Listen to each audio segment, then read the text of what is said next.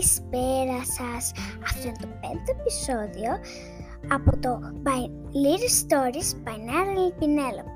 Σήμερα θα σας πούμε μια ιστορία που ο τίτλος είναι «Τα τρία ξωτικά των ζαχαρωτών».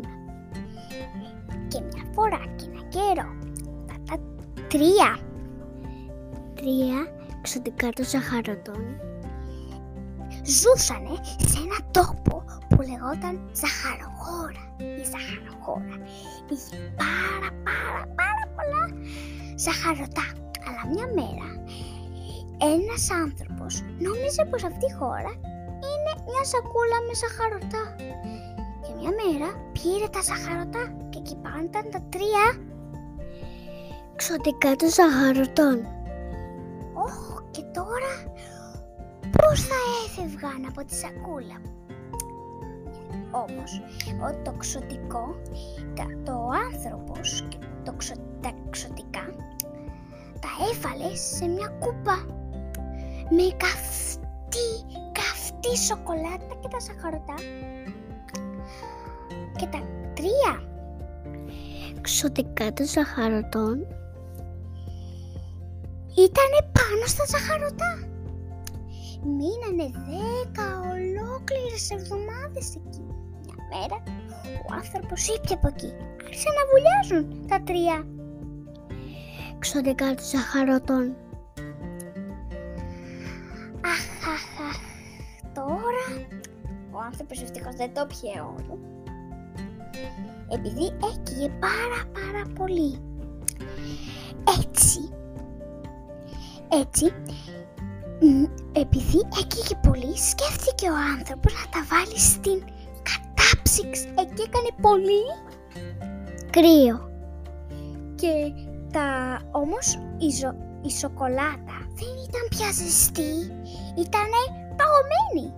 Έτσι έγινε πάγος. Έτσι μπορούσαν να πατήσουν τα τρία ξωτικά των ζαχαρωτών. Όμως, τα ζαχαρωτά δεν μπορούσαν να κινηθούν.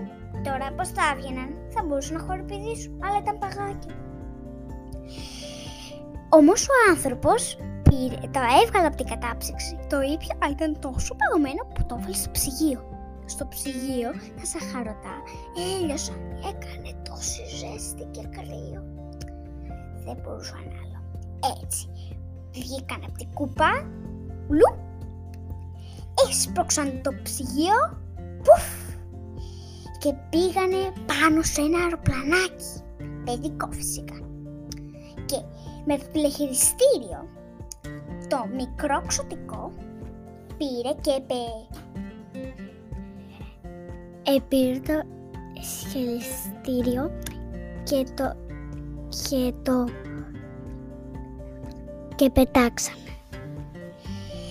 Όταν πετάξανε, ακούμπησαν τα σύννεφα, ήταν υπέροχα, αλλά ένα πουλάκι τους έπιασε. Αχ, τώρα τι θα κάνουμε. Στη βολιά όμως ήταν ένας φίλος τους, ο Πούμπου. Και ο Πούμπου τους βοήθησε, πετάξαν πάλι στη χώρα τους και ζήσαν αυτοί καλά και εμείς καλύτερα. Γεια σας!